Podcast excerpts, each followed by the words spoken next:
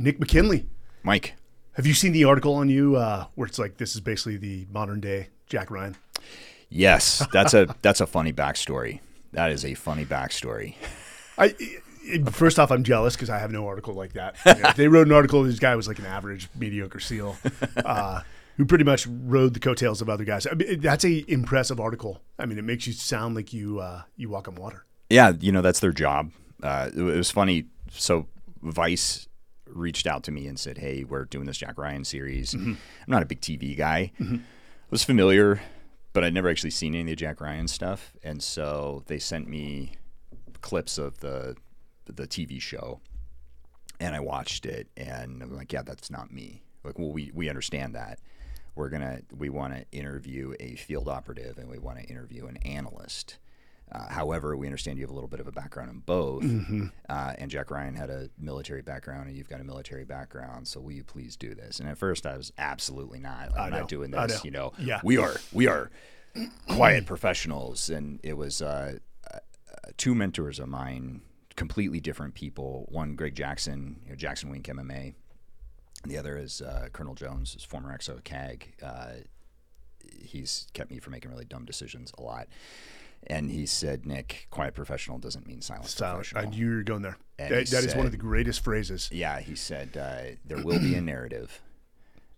And control it. The only question is, will you contribute to it? And yeah. if you don't contribute to it, you have no right to complain about it. And I was like, okay, well, you know, and then I, I, I talked to Greg about it and I said, hey, Greg, you know, you have to do a lot of media. I don't know anything about media. What do I do here? And he said, Nic, you not taking advantage of these opportunities is hurting your cause. I was like, oh, man, there's two people now who are telling me that I need to do this. So, so I called, uh, I called Vice back and said, all right, fine, I'll do it. But I want at least half of whatever you're doing to cover the work that we're doing in the fight against child trafficking, trafficking, yeah, and and human trafficking writ large. And they said, no problem, we'd love to cover that too. And so that's uh, that's kind of how the whole thing happened. And as a as a, uh, a summer semester at grad school, right? So I'm in Boston, uh, and I remember I took I, I was taking class, or, you know, taking classes, and as I'm like walking from building to building across Harvard Yard, I'm like on the phone with Vice Media, like, hey, I got to go to a got to go to an economics class, but I'll I'll get back to you as soon as I can with an answer to your question. And it was it was uh, Vice just went down sorry. too, right? I, Vice Media, I, I, think they went or they, they they declared bankruptcy. Yeah, I don't know if they did. I know they'll, I heard they were going to. Yeah, but yeah, somebody so will come in and kind of what happened. You know, it, it's funny. Eh, this is what I love about podcasting is like you go off on these uh, these tangents, but the you know I just spent two days Fox News in Newsmax, and every time I do that, like I go through this depression because it, it's these like societal norms from our communities right. of the quiet professional. Right. But again, it's it's been a lot of mentors are like Mike, go represent the community well. Don't yeah. show your ass. And they, they, you know, one said, "Why'd you join the military?" Well, I read all these books and I saw all these movies, and then I met a real force recon marine. I'm like, no way, they're true. I, we we joined because Hollywood is one of the most powerful just recruiting tools the military has, especially special operations. You go watch Black Hawk Down, which was much prior or after we had joined, but mm-hmm. you you can't help but walk away being like, bro, I want to be a ranger, or CAG, or yeah. or, or a PJ, go, or yeah. I mean, at the end of the day, we're men and we want to do cool stuff. That's I mean, that's ultimately what it comes down to. Now, if your cool stuff can also have a purpose behind it, then uh, you, you've got you're, you're pursuing a righteous mission. Like what what bigger calling is there than that?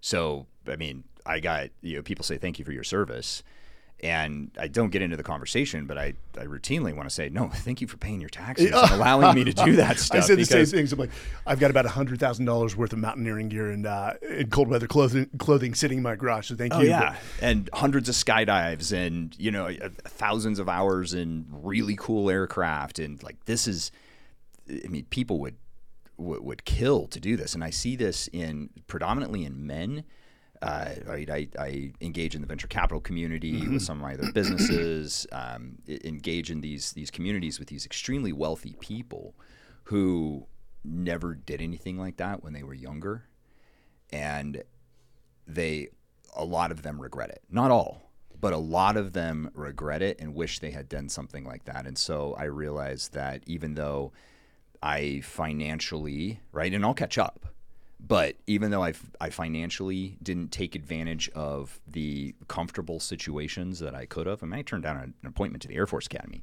Nobody does that. My team chief said I was the dumbest guy he'd ever met, which is still true. Mm. Uh, but but to but that was to do the cool stuff that yeah. I wanted to do and pursue this extremely righteous mission. And you know, anybody who says post September 11th, I can see where people will say like, "Oh, I joined out of patriotism." But if mm-hmm. I'm completely honest, I mean, did, did I love the country? Sure. You know, the the Boy Scouts and becoming an Eagle Scout taught me a lot about you know patriotism and the things that I was supposed to do. But I didn't join the military because of patriotism. I joined the military because I wanted to do cool stuff. That's what happened. What and year did you come in? 1996. 1990. So I was 98. Yeah. So okay. I grad I uh, I graduated high school, did not go straight to college. Not a popular decision around the the kitchen table, even though my parents were still very supportive, and none of this would have happened without them. Mm-hmm. And yeah, enlisted, and I didn't want to be an officer because then I had to be a combat controller and I didn't want to be a combat controller. I wanted to be a pararescueman, and pararescue did not have officers at the time. So that was, I mean, it, it became a pretty binary decision for me you know, coming in prior to 9 11, I agree. Like, again, I just wanted to do cool things. I wanted to jump out of uh, airplanes, yeah. I wanted to dive. Um, I wanted the camaraderie, yeah. having done high school sports, and I didn't find that. So I did do one semester at uh, University of Colorado Boulder, which was beautiful, but I spent most of my time skiing.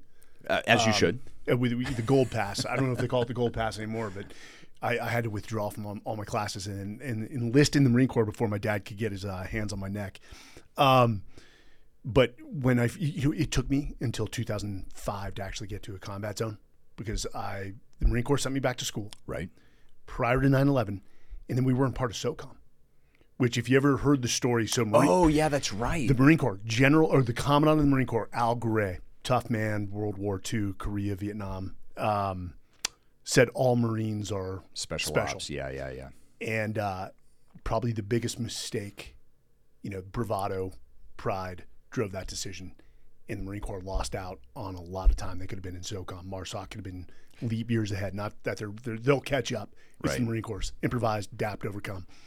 But uh, I weighed the decision because I'm talking to all my force recon buddies who are either going PJ I was going to say, I'm grateful for the Commandant of the Marine Corps making that statement because pararescue benefited considerably. I mean, I think like probably a third of pararescuemen in my time were either either battalion or force recon Marines. Mm-hmm. Who were, I mean, guys like John Kingsley, right? I mean, these guys yes. are freaking legends. And I, I've got them in selection with me. And uh, Dave Schumann. Yes. Uh, Dave Schumann yep. just crushed our selection. And and I'm like, wow, I mean, check these guys out. They, you know, they've actually done some stuff. Uh, what was cool about pararescue though is that you know we were going to combat zones in the 90s. I mean, the very first time I ever received enemy fire was in 1998. You know, in southern Iraq. No kidding. So yeah, uh, we had a SEAL team there with us.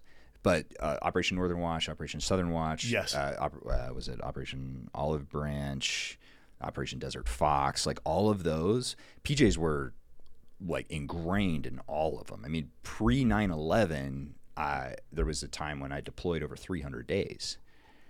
Now that was because I volunteered for about every everything smoking going As overseas. Yeah, yeah, that's how you form your reputation. Yeah, but it, and I just wanted to get in the mix. I wanted to be in. I wanted to do my job, and I was at uh, Moody Air Force Base in Valdosta, Georgia. Not a lot of civilian rescues going on there. You know, a couple of things off the coast, but you know, it's not exactly like it was the Alaska team. So so I wanted to be downrange as much as possible, and I, I actually deployed more po- uh, pre 9/11 than uh, than I did after that because in 2002 I got tapped and told voluntold that I would go be a instructor at the PJ school. Yeah. So I kind of had to. You send your best. You got to yep. represent. You got to be yeah. the I always believe the instructors, and I wrote about it in the book. You have to send your best to represent the the, the, the, the community to the young kids that are trying to get in, give them the role model to, to emulate. But I, I remember when we got to the recon community, it seemed like at first recon battalion, all the guys wanted to like.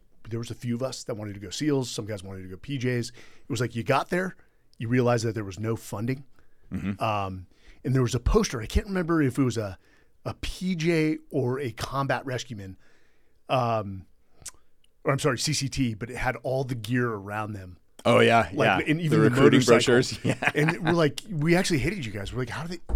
That's the, yeah, that's the individual loadout per per operator. We're like, how is that possible? So I have a funny story. Uh, Gentex helmets, right? Those are Yep. what thousand bucks, something like that, right? Mean, Expensive, expensive flight helmets, and you know that's what PJs are wearing for our, our Halo jumps.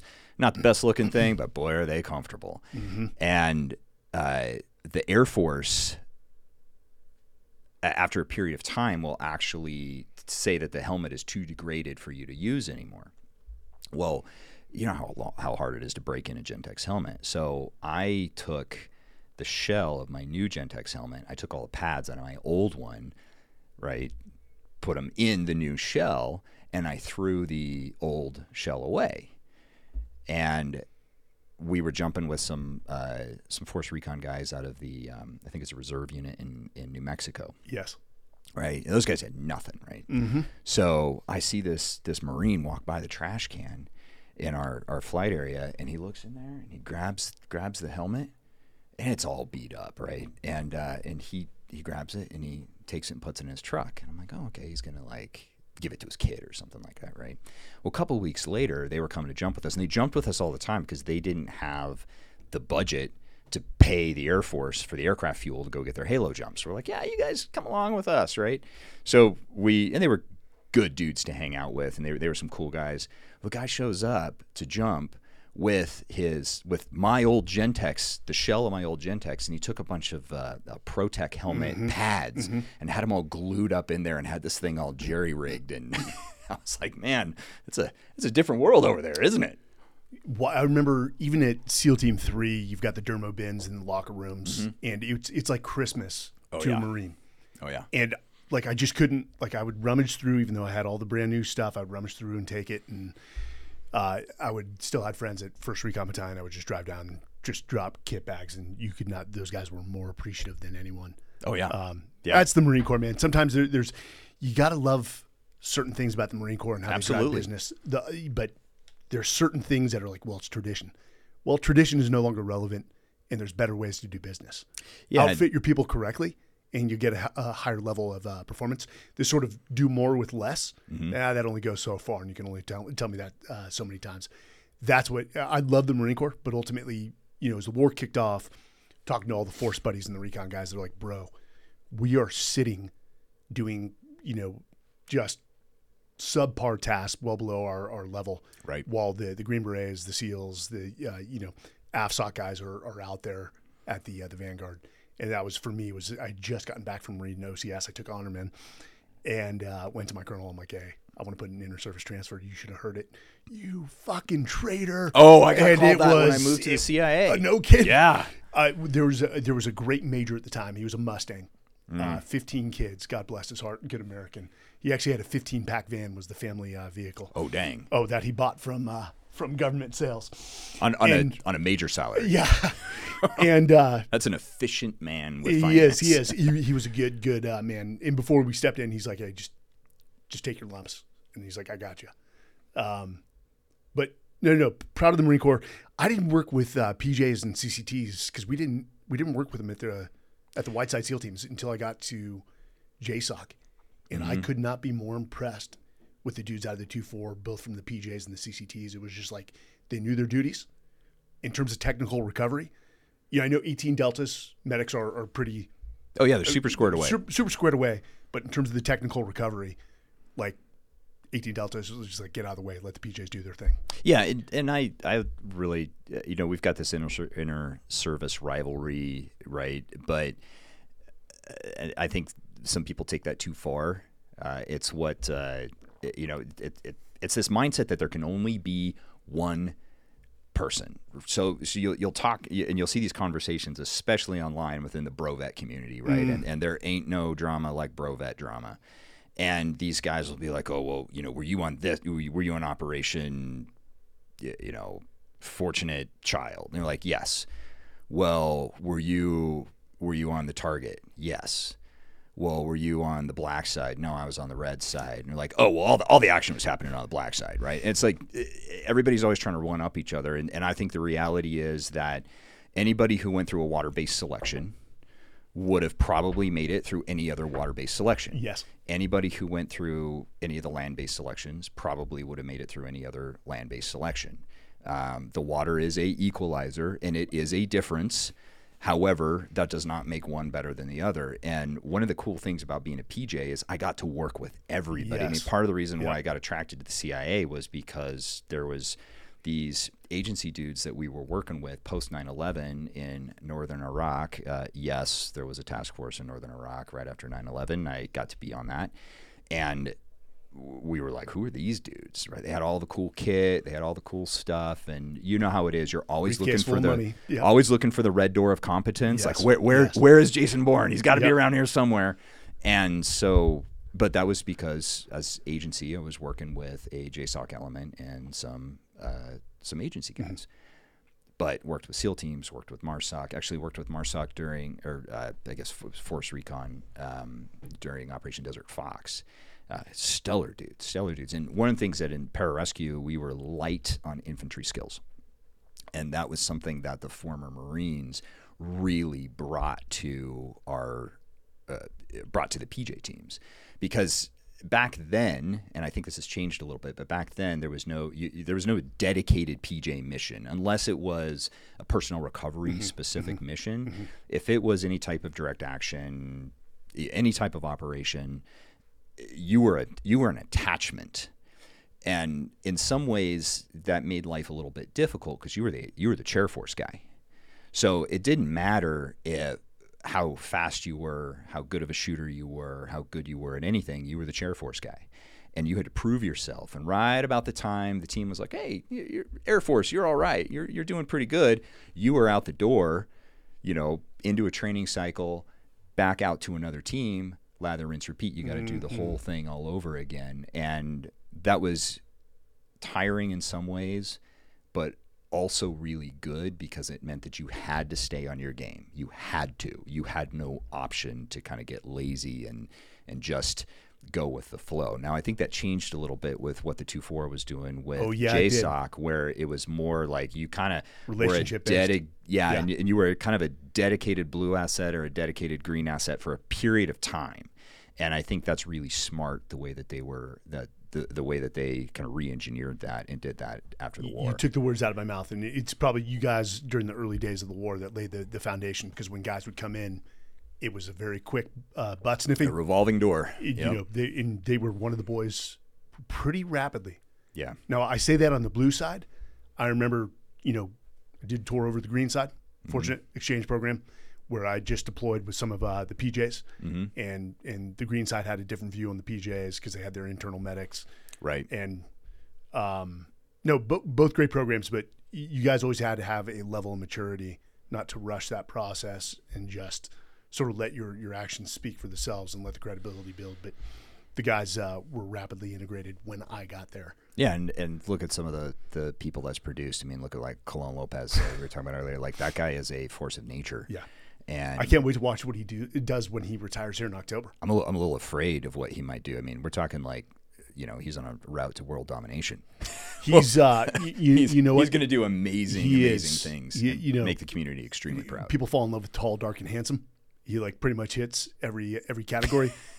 Puerto Rico, and yeah, Puerto yeah. Rico's like holding him up on a pedestal, sort of like oh, the. Yeah. Uh, prototypical child. Uh, he's you know he's going to be in front of a lot of companies talking about leadership. Yeah, he was, and, and what a great person to do it. He was uh, he was my team chief at the PJ school, and and uh, to say that when they brought him in, which is probably one of the smarter decisions the Air Force made, was to bring him in.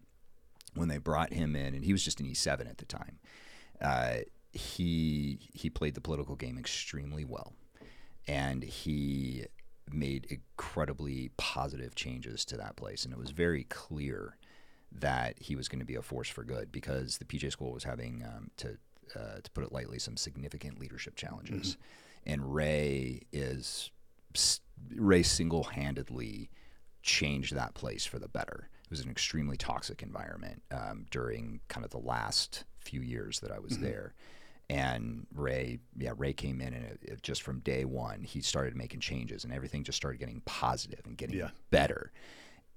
But you couldn't tell it was him doing it, which is how you know a true master of an art. You know, there his his maturity was probably year, leap years ahead of Leap his years, peers, decades ahead which is where required when, when we talk about us were. politics, man. In, you know our community, like, oh, screw the politics, and it's just That's politics. I mean, this is a whole subset of it. I, I've got a buddy who's getting a PhD in organizational politics.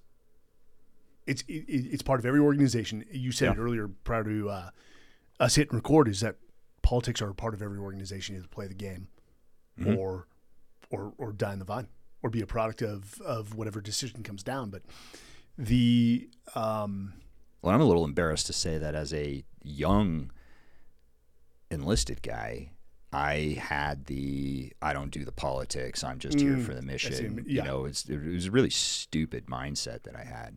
that's And- also I'm, I'm sure that's also some of the mentors you had.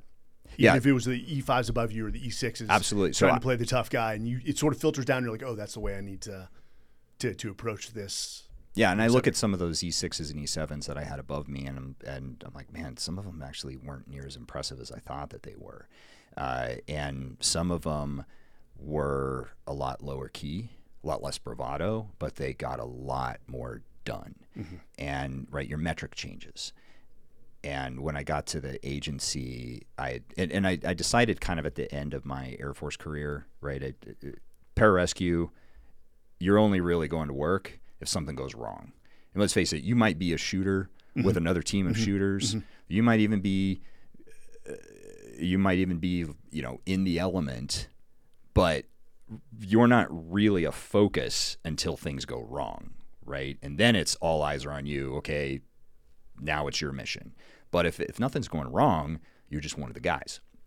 And so for the pararescue community, I think that and again, I think that's changed, but understanding that it's not about you at all until it is. And you have to be able to flip that switch, take command of the situation. You have some of the best operators in the world are now looking to you to solve the problem. You solve the problem, and then you release it back to them because it's no longer about you right where i think a lot of a lot of the other soft community the the right you're you're a sniper you are the mission all support elements are to help you get into position to do the thing that you're supposed to do right you're an assault force all elements exist to help you accomplish that mission. And it's only when something goes wrong in the house right? When something goes wrong on the side of the ship that you actually become relevant to that mission. And there i mean how many times is it that nothing went wrong? That's that's extremely humbling to know that you were completely replaceable and irrelevant to that very specific mission. But the few times when you are relevant, you see things come together and you're like, oh, wait a minute, that's that person gets to go home to their wife and kids. Um, I was on a road trip with my wife, uh, and we were we were in southern Colorado, the New Mexico border. There's this uh, um, truck stop there, right? I think it's like right on the New Mexico side. It's Yeah. the last place to get gas, right before you go over the that Raton Pass.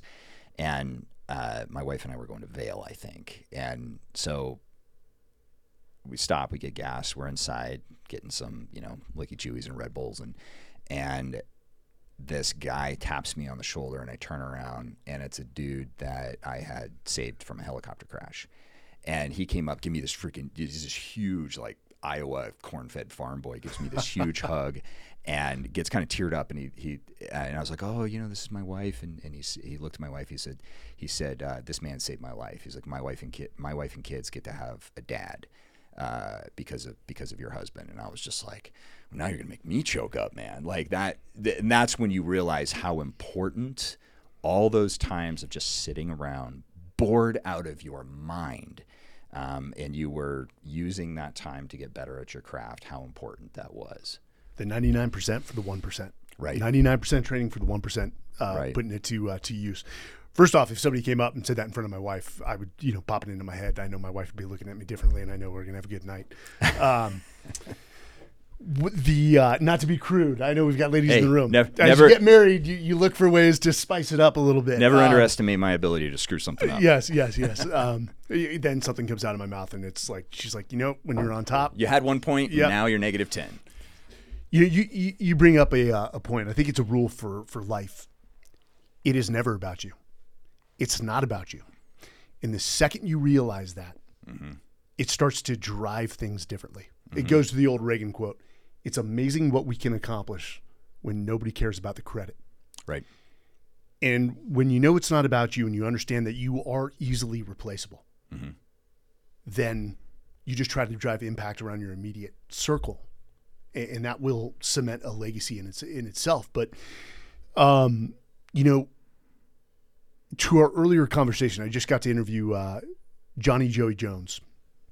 You've seen him on Fox News, big guy, handsome dude, Marine, had uh, EOD tech, lost both his legs, um, articulate as hell, um, and just a total product and good representation of the Marine Corps. But you know, we were talking after we were uh, recording. He's like, "Man, I struggle with modesty and humility." And and I know where he was going with this. He's like, "Am I modest? No, I'm on TV, just just like you and I are in the, the public light." He's like, uh, "I can't say I'm modest. I work out because I know what, what it takes to to fill out my T-shirt. Humble? I hope so. I, I hope so. And and I know I struggle with that a little bit as we get more into the limelight. I mean, what you do." I know you, you didn't do this to get in the limelight and to, and to be on TV, but the more the the deliver fund grows, you're going to have to be in the spotlight. Absolutely. So I, uh, you really, when you think about leadership as an example, mm. you you need to think about what is the leader's job. There's lots of there's lots of philosophical pontification about leadership, and this is what you should do, and you should be a servant leader, and it, it's all it's all very soft. At the end of the day, what is your job? What is your job as a warrior? What is your job as a leader? Your job is which are not mu- mutually exclusive. not mutually exclusive at all. Um, your job is to, as a warrior, is to create other warriors. Your job as a leader is to create other leaders. And so I, I'm extremely fortunate with Deliver Fund that yes, I'm the point man. Yes, I'm the founder. I'm the idea guy. But I'm becoming increasingly irrelevant to the organization. And I actually didn't do any media at all for five years. Mm-hmm. I didn't run any of my own social media. I, I didn't do anything because, and, and I did that to the detriment of the mission. So, so I think oftentimes we need to step back, especially as soft operators, and look at the look at the bigger picture and say, I may not necessarily like the media stuff, but that's what my team needs me to do. Therefore, that's what I do. no different than politics. No You different than it- politics. You either do it or, or you're you're you're to you're doing a disservice to your organization and. You, you probably weren't doing media mainly for five years because you were heads down laying the foundation for, for, for the roots of the company to grow. I mean, part of it was that. but Part of it was I just didn't want to do that. do it. I, I that's not my personality. I'm not somebody who who really liked that. Uh, I spent a couple of years, or, or um, there was about a two year period between pararescue and the CIA, where I was in the clearance process, and you know it's it's a Yes. process. And I was actually working. I, started a private personnel recovery startup, and then uh, I did some Hollywood stuff, and worked for an A-list actor, one of the one of the biggest names in Hollywood, uh, still a, a close personal friend. But him and a, uh, a director, very well-known director, were like, "Man, this was awesome. Loved working with you. We're going to change your life. Um, you're going to go be a big Hollywood guy." I was like, "Nope, I sure am not." And so, like, I'm in the Screen Actors Guild and and I don't care. I don't do anything with that. And but I did it to my to, to the detriment to the organization. So Deliver Fund would be three to five times as big now if I had not actually done the uh, if I had done the media stuff up front. And I think when it comes to humility, I think you know in your book you you explain how humi- like you have to have competence in order to have hum- humility yeah. if you try to say you're humble but you don't have any competence, you're just weak. that, that's what that is. That that is that is humble. What w- one of the best I think analogies for humility, and I think this is something that we need to understand as soft operators, um, comes from the original biblical Greek word for for meek. We associate in English the word meek for weak. Yes. But the original word is praus or praus, and it actually means power under control, right? Um, and I've heard another. I've heard another translation, and I don't know if it's right or not. I'm sure somebody in the comments will definitely correct us. yeah, yeah. But another translation I've heard is that he who has a sword and knows how to use it, but leaves it in its sheath. Sheath. And and so that to me is the real humility. And so so let me let me posit this. When I really did some self-reflection, I realized that part of the reason that I didn't do the media stuff in the beginning and I didn't take advantage of social media and all that was actually out of arrogance. Because I don't have to do that. I shouldn't have to do that because I don't want to do that. Therefore, I shouldn't have to do that. And but that's what my team needed me to do. There's a So- lot of things I shouldn't have to do. Right. So in so as a yeah, so so as the CEO founder of Deliver Fund, I'm actually becoming more and more of really our chief Pu- evangelist. pu- public face. Yeah. Yeah, and uh, and the team. I mean, you know, I could get hit by a bus tomorrow, and this place will probably run run a little smoother. so so the team the team's really got the ball at this point. Yeah, it- you know, I, I feel that same way though. Um, and part of it, going back to what you talked, so I call this the legacy of uh, of leadership. And uh, Rich Diviney, who wrote the book Attributes, he was also a JSOC uh, officer, um, calls it the irony of leadership. Is that Oh, eventually you have to work your way out of a job. Right. So when I talk to companies, I, I often talk about the legacy of leadership, and I said, hey, first off, don't don't get us wrong. Your job as a leader is to drive results. That's number one. 100%. And anyone who says we're not in the the, the, the profession of performance or or objective measures is 100% wrong. Right. And there's a lot of soft, touchy feely. Uh, Then how do you know leadership- if your leadership is actually working? but what the biggest missed sort of understanding of a leader is you better create the next generation of leaders. Sort of what uh, Chris Fussell, who was uh, McChrystal's foremost mentee, uh, you you probably know Chris. Mm-hmm. I, I don't know him, but okay. I know of him. I've read. he he penned stuff. Team of Teams and then he wrote One Mission. You know, he calls it the uh, the art or the zen of leadership is when it's basically an unbroken chain of generational leadership. Yeah. and that's what McChrystal did. Is he trained teams so well he was no longer needed, and that they went on to train their junior uh, enlisted or senior enlisted their their their officers uh, to the point where it doesn't matter if McChrystal leaves the organization, the things are going to keep on moving. Yeah. It, w- when I was at the CIA, I, you know, running a team of all former soft guys. I mean, every single person on my team had more experience than I did. Uh, Story of my was was you know farther, Yeah. smarter, faster, and stronger. And so I, but the the system is so broke, so everybody understands that like I'm the guy they put in charge. Uh, youngest country team leader of I can't say the country, but let's just say it was a uh, a nuclear armed Islamic country of presidential importance. So I found myself on VTCs with the president. on He's the talking about Argentina. Horrible place. Horrible. uh, all the time, you know. And and so here I'm briefing the National Security Council, and I'm the guy who's supposed to make decisions. And I realized quickly that I was out of my depth, and I had Mm. to have a because because. We were we were doing a lot of JSOC's work. We were doing our work. We were doing other intelligence Yeah, agency yeah. work. We were really the only action element on the ground, and so I we were tired is really what it kind of came down to. And you know how it is. You end up with like the guys on your team that you really like and the guys on your team that you don't particularly care for.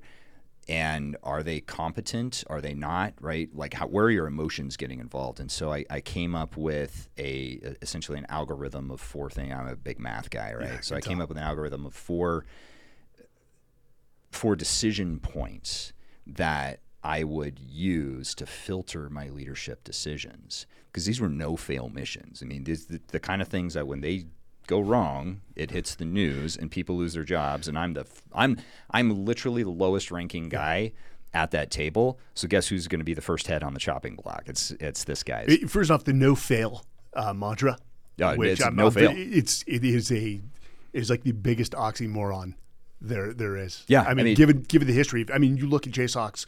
Well, it wasn't JSOC, but you look at Delta's first operation, Eagle Claw, yeah. which you know they were devastated, but was a, it was a watershed moment in special operations history from which we still use standard operating procedures that were derived From from that. that failure. Yeah. Yeah. And and so these these no fail missions to me it was it was not just that, you know, everyone's going to lose their careers, bad things are going to happen. papers. But you also like we're going to lose dudes. Yeah.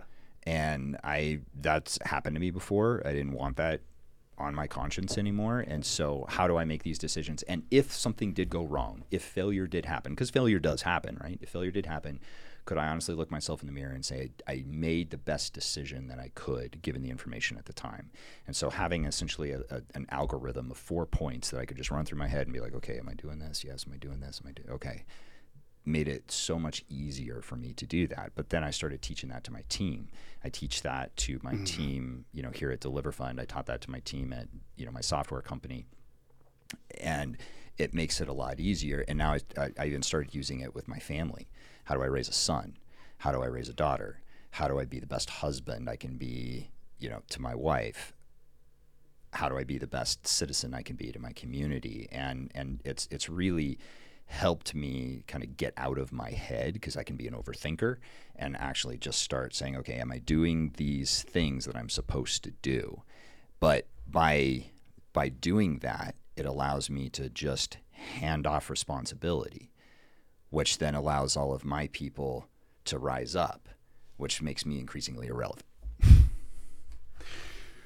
So, the moment that sort of brought you into the human trafficking industry, mm-hmm. I'm assuming that happened when you were with the agency. Yes. Yeah. It, it, it's a long story over about seven years, but the uh, the the keystone moment mm. uh, was was when I was at CIA. Yes, and we, we can't talk about that moment, but we we can talk. I, we just can't talk about the place. Yes, uh, but essentially, um, I'm in a place. Uh, I'm in a place. Uh, I'm in a stand. We had smoking gun intel on a human trafficker and realized that there was there was no place to put that intel, right? You get narcotics intel that's associated with, say, the United States of America, yeah. that goes to the DEA, right? You get weapons proliferation intel that you know for nukes or whatever it goes to the Department of Energy. I mean, it's it's there's there's you know there's there's places for everything to go. There's desks for everything to go, and there was no human trafficking desk. And so, and I was actually with a TFO officer at the time, mm-hmm. and and it was his case, and my team was supporting his operation, and between the two of us, between you know his high side and, and the agency high side and station and headquarters at uh, assets, we, we could not find a place to put human trafficking intel. And, and so I, I ask this of every special operator, right? I mean, so here you were an officer. So at one of the most specialized military units in the world, did you ever have a target package on a human trafficker? No. Do you know anybody who ever has? where the, the purpose of them being on a target was to go after a human trafficker? Not that I can recall. You won't find one. Yeah. And so I started started asking around the agency. Um, the cool thing about the agency and, and my teams was we were kind of one of the groups of cool guys. So I could just go to doors and knock, and they'd be like, "Oh, you want to see what we do?"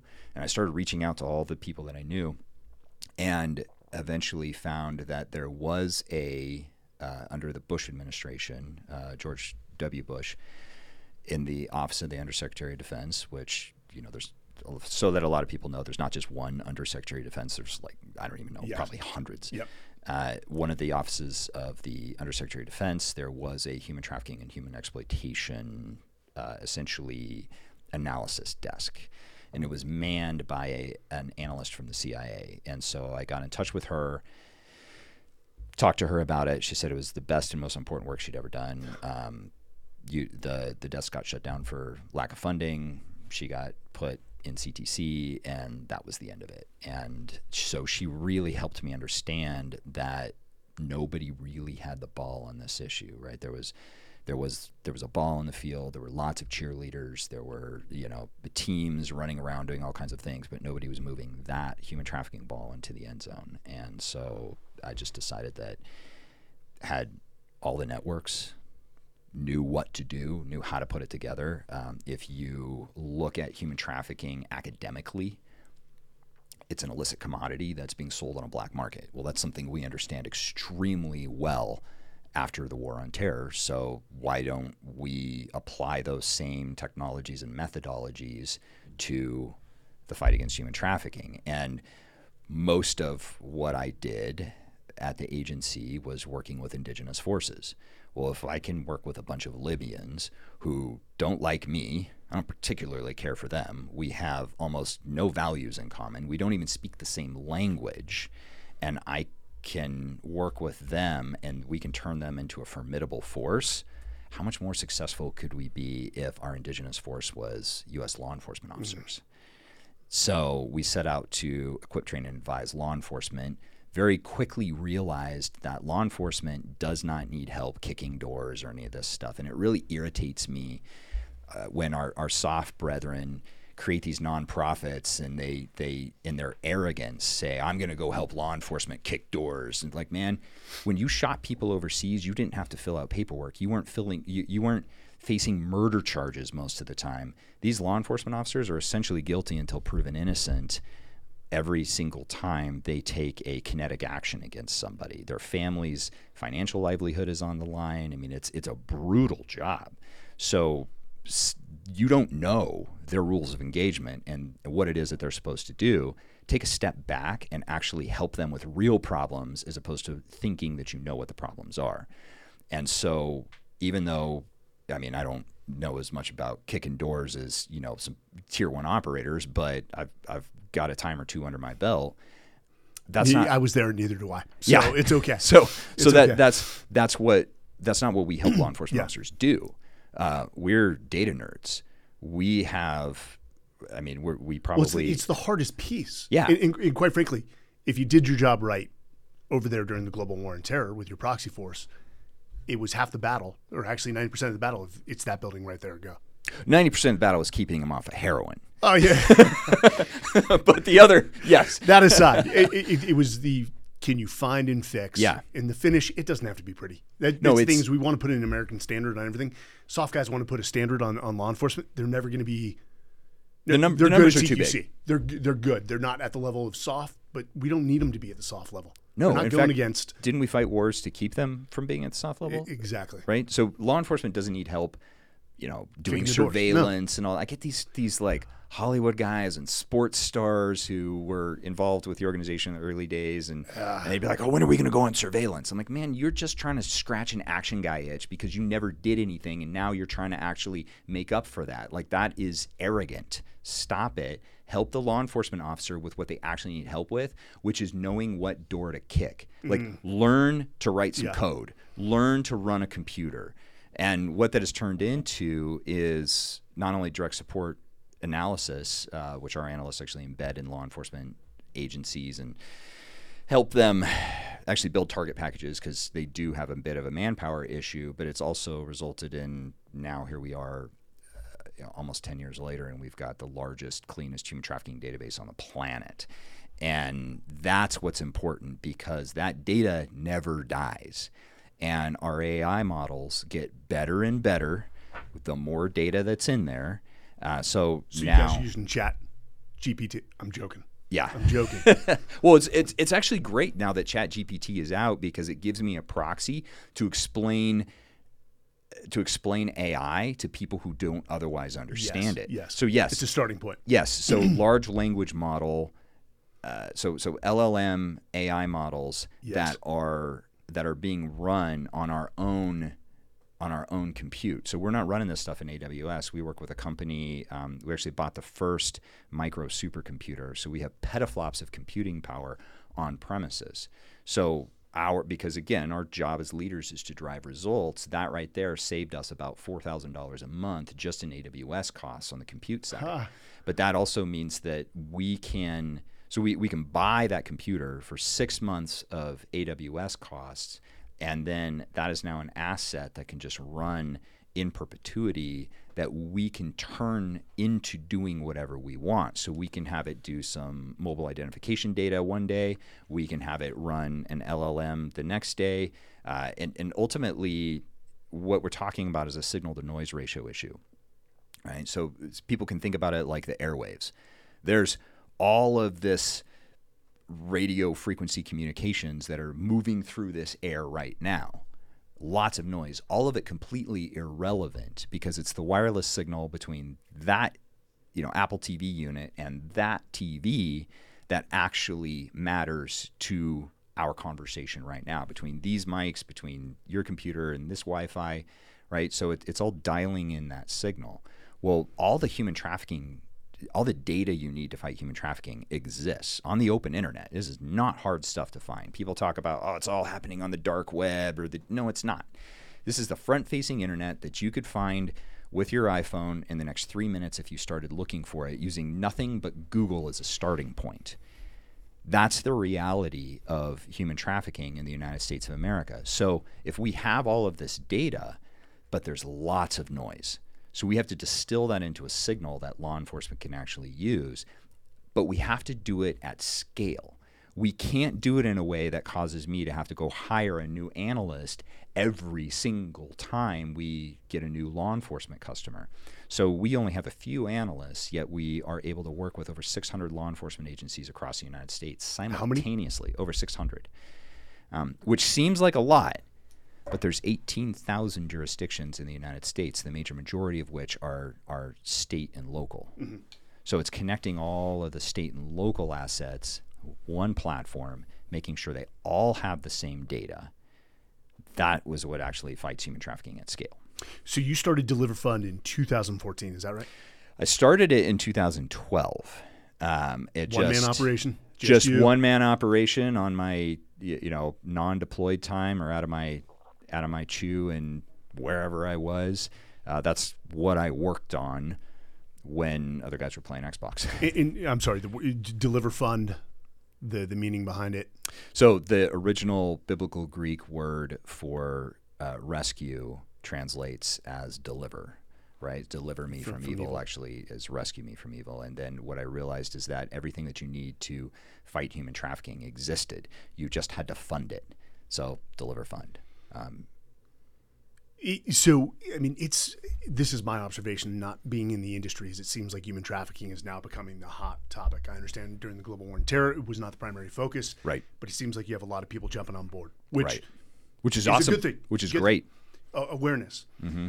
Give in, me. In fact, like, I'll even tell you that we have a lot of people who contact me and say, "I want to start a deliver fund type organization," and what's cool about the nonprofit community is it's it unfortunately it can be extremely competitive because people don't understand that money is actually an unlimited resource. So they think they're competing for donors and they're not. I mean i left war and i thought the nonprofit community was going to be all puppy dogs and rainbows. And i didn't realize it was going to be a knife fight in a phone booth. Yes. But we actually help other organizations start their own deliver fund like organization. Because you i mean yes you could build what we built. It would take you eight years and probably four and a half million dollars just to get started. So when, when do you start chapters? So it's not really chapters. What we do is like if you want to start your own deliver fund mm-hmm. cool. Well i will actually walk you through that. And what you do is you um, we give you once we essentially clear you, right? We, we do some pretty uh, in depth investigations into the individuals, but once we, we know that we can trust them, then they get access to the same technology platforms that we give to law enforcement. So mm-hmm. they get access to that data. They don't have to worry about that. Uh, unfortunately, I've learned more about nonprofit law than I ever wanted to know. So I help between myself and, and my co-founder Sean we will help them kind of build their organization and now they essentially become a fob where they can be out there running and doing their own thing because I can't build relationships with 18,000 no. law enforcement agencies across the United States, but I can enhance everybody else's ability to do that. Ah, the power of a network. Yeah. It's, yeah. Let's go with uh, again for the uh, the listeners and the uh, the viewers in terms of human trafficking 101. I know we traditionally think there's this girl in Russia that is taken, you know, taken captive, shipped to the U.S., and then pushed into the uh, the sex trade. A la the movie Taken, yes, but in reverse. It, but it, it, goes much deeper than that, and there's yeah. several forms of human trafficking. Just sort of for for a layman, what what are the sort of primary sources of what falls under the bucket of human trafficking besides the the typical model? So the way that I like to explain human trafficking in its irreducible minimum mm-hmm. is when a person is being either defrauded, forced, or coerced into providing labor for the economic benefit of somebody else. So it's a person who's being forced to do something for somebody else's benefit. somebody else's economic benefit. They don't keep the proceeds of their labor. So one of the biggest confusions is between prostitution and human trafficking, right? Prostitution is real.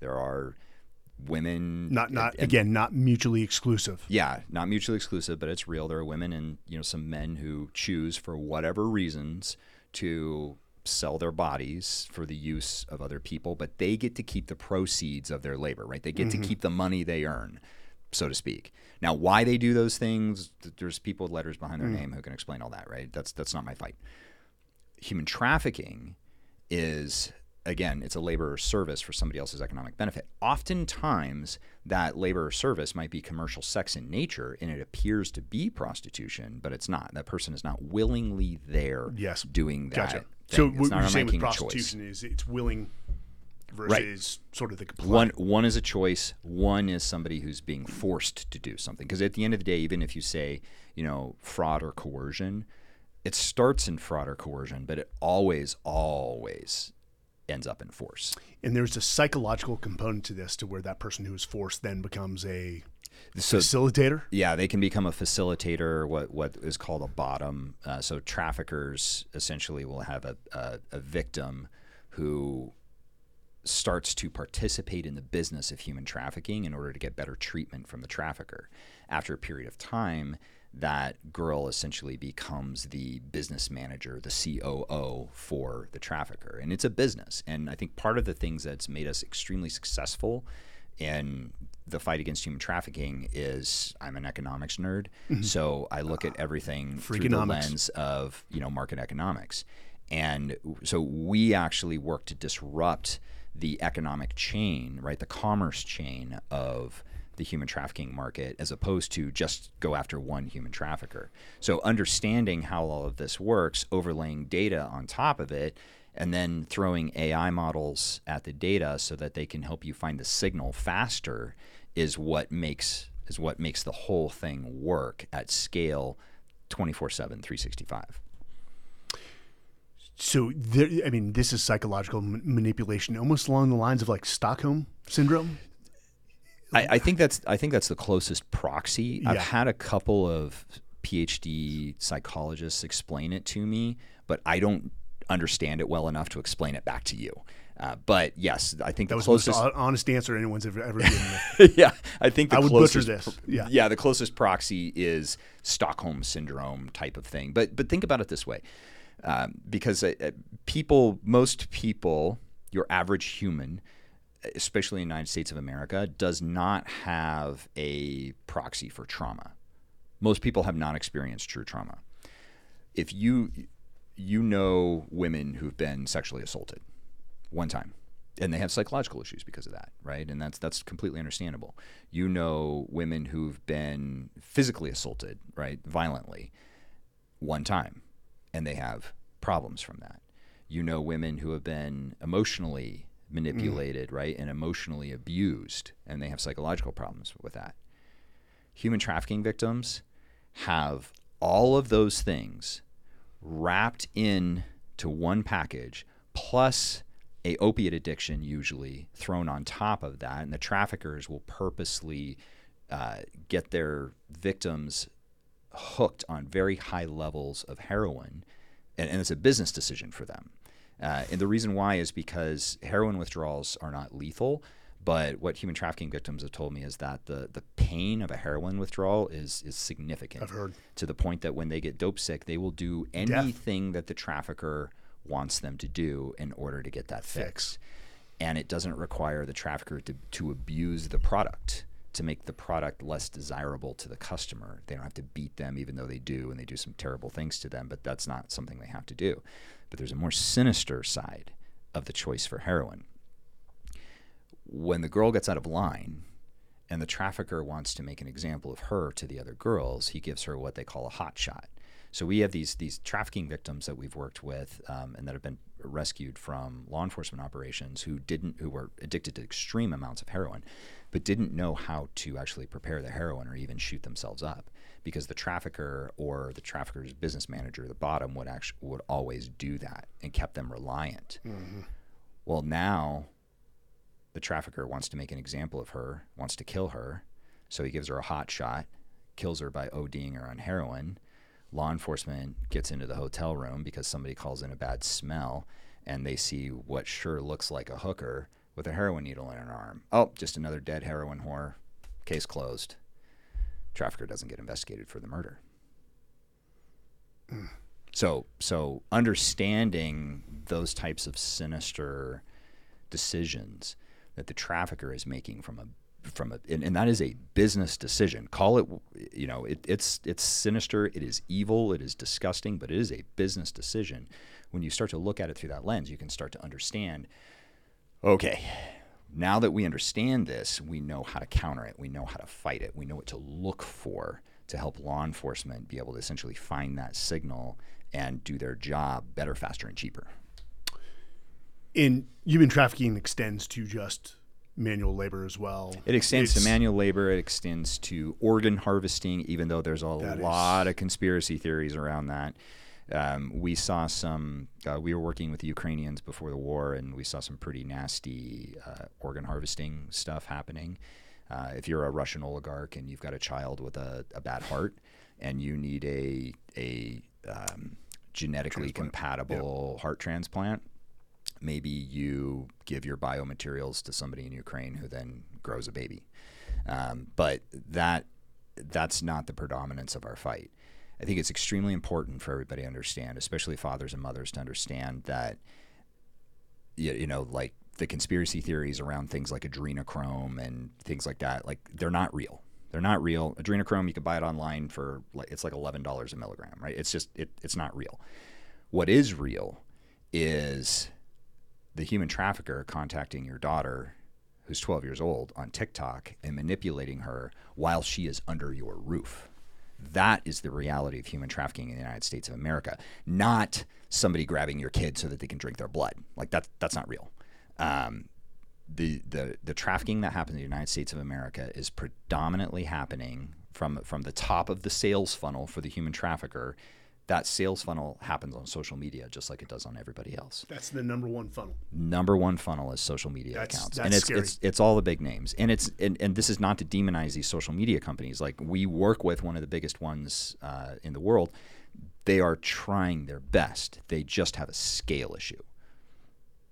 And they are not incentivized to put the same level of resourcing behind that issue as they are, say, money laundering where we actually have some regulations on what they have to do around payment systems. So our goal for Deliver Fund is to is to enhance the system's ability to work. It's not to replace the system. It's to help industry do a better job of denying their payment platform, their social media platform, their transportation platform to human traffickers. Hit them where it hurts. Right, getting uh, creating as much market friction as we can, and the tr- the human traffickers who figure out how to navigate that market friction. Well, we're there to help law enforcement be able to arrest them and then help prosecutors be able to put together a good case and help juries understand what was really happening. And that is a slow process that happens over a generation, but it's working. It's working extremely well. And you know, thanks to the, you know the people who, who donate their their hard-earned money to Deliver Fund, uh, we're able to do it at a at a significant scale and that and that's the biggest problem that law enforcement has in the the fight against human trafficking. If we could make every human trafficker glow green right now, there's not enough law enforcement officers to actually be able to do anything about much of it. So we've got to enhance the system and the few law enforcement officers that are doing incredibly heroic and good work. We've got to enhance their ability to close cases better, faster, and cheaper, just like we do with anything else in industry law, law enforcement is often the uh, the butt or the focus of a lot of criticism, and they're not resourced. To, they to, are, and and I'll, I'll tell you, you look at what a street detective does, and you look God at what him. a a intelligence officer in you know pick your intelligence agency yeah. does on the street. You look at what I was doing. I had the world at my fingertips. Mm-hmm. I mean, a couple, mi- a, cu- a, couple million yeah. dollars yes. wasn't even like I didn't need permission for that. A, it's a rounding error. Yeah. yeah. Law enforcement officer, street detective, he's paying 20 bucks out of his own pocket for information from some junkie on a street corner. When you look at what law enforcement does, with the lack of resourcing and training they get, it is heroic. It is absolutely amazing. Think about this.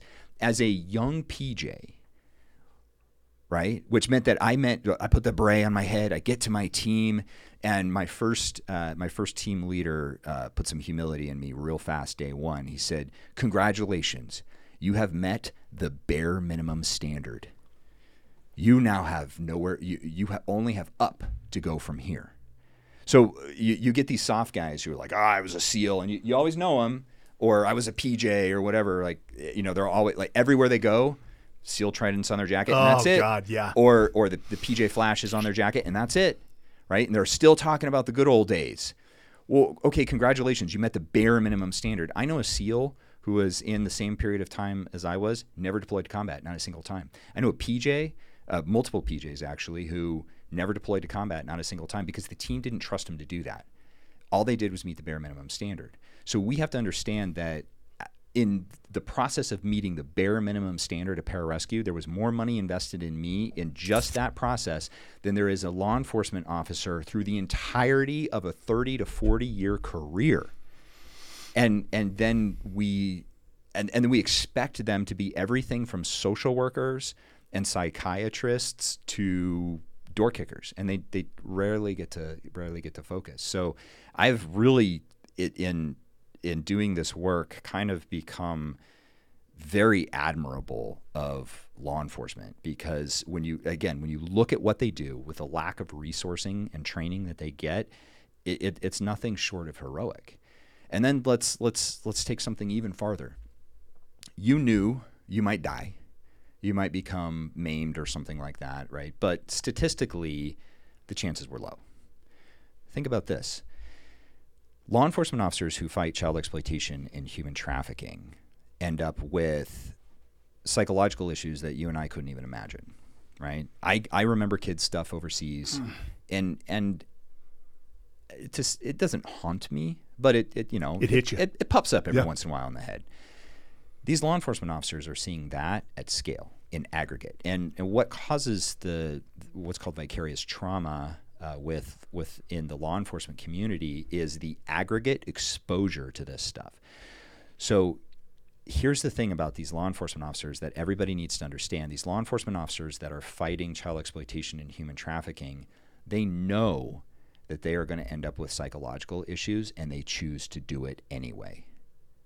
Would you make that choice? That's courage. That is that is the absolute definition of courage. And so one of the things that our technology is really focused on is reducing the aggregate exposure to the law enforcement officer so that instead of looking having to look at 100 images to find all the clues they need, they have to look at two. That's that's saving marriages. That's saving relationships with children. That's keeping law enforcement officers from committing suicide because they can't just they can't turn off the the the violent imagery that's happening in their brains all the time because of the constant exposure. And so that's that's another one of our focuses is to really protect the brain of the law enforcement officers so they can choose to go do this incredibly heroic work mm. and not have uh, deleterious lifetime effects from it. Mm. You know the, the the word or the phrase that comes out of my mouth when dealing with law enforcement is "Thank you for protecting my family." Absolutely. It, bottom line, we go over there for eight months, six months, maybe four months, even three three week deployments, but they have it day in and day out. Well, for, and also for, for 10, 15, 20, 30 years. That's yeah, that's trauma. And I don't care how much training I have. Uh, when I was over there, there's nothing I could do to help my family if something went wrong. Mm. A law enforcement officer was standing watch. Yeah. While while I was over there doing that stuff. So so yeah, um, the the problems we're solving for law enforcement are significant, uh, and it's a second order effect of solving the human trafficking problem, and then illicit commodities writ large, right? Because the black box we're building and the black box we have built will work for many other things than just human trafficking. It's funny how that works. Yeah, right. Is uh, I mean that that's the the space race. Mm-hmm. How much, you know, evolution, science, technology came out of uh, of that that we utilize. Tang Right. Tang. Tang. We got Tang, which is awful. but hey, that's a different discussion. Um, so you ultimately you could have done this. You could have went the government route and tried to build this capability within the government. But what I've seen a lot, and this is what I love about the soft guys that get out or even military guys that get out, they're like, I can actually do more outside the system, Yeah. more efficiently, more effectively, more rapidly than I can within. I actually could not have built this inside the government, and there's there's two reasons for Too that. too many barriers to. There's there's no bucket of money Mm-hmm. to fight human trafficking, but let's just say I I could get everybody aligned and I could get a bucket of money. I'm not going to be able to compete with Blackbird. DynCorp, and Yeah. Boeing, and all the de- the defense industrial complex. That's going to take what should have only cost twenty million dollars, and they're going to turn it into a twenty billion dollar project. Like that is a real problem that our government faces on a day to day basis. And so by doing this in the pri- in the private sector, and part of the reason why I very strategically chose to do this as a nonprofit is because there's no exit. There is no ability for Deliver Fund to be turned to doing something other than its core mission, which is fighting human trafficking. And you know how mission creep, scope creep happens. sig- I mean, w- within the government Mm-hmm. Regardless all of the time. profession. And then Yep. you get some you know, new presidential election. You know, I was on a, a covert action platform uh, for the very. It was my first job at the CIA. Uh, very very cool mission. Um, Obama got elected. Three days later, he rescinded the finding, and that whole package packed up and was out in a week. yeah. So you're at the whims of the politicians. I don't have to worry about that. So there's a lot of freedom that comes from doing that. Now, I think the biggest things that soft operators and government employees in general deal with is the the courage to deal with the unknown of the civilian world because once you get in you don't have to worry about where your paycheck is coming from, where your medical is coming from, right? You you really Greatest support system that amazing. exists. You really don't have to be concerned about the day to day life. You get to focus on your job.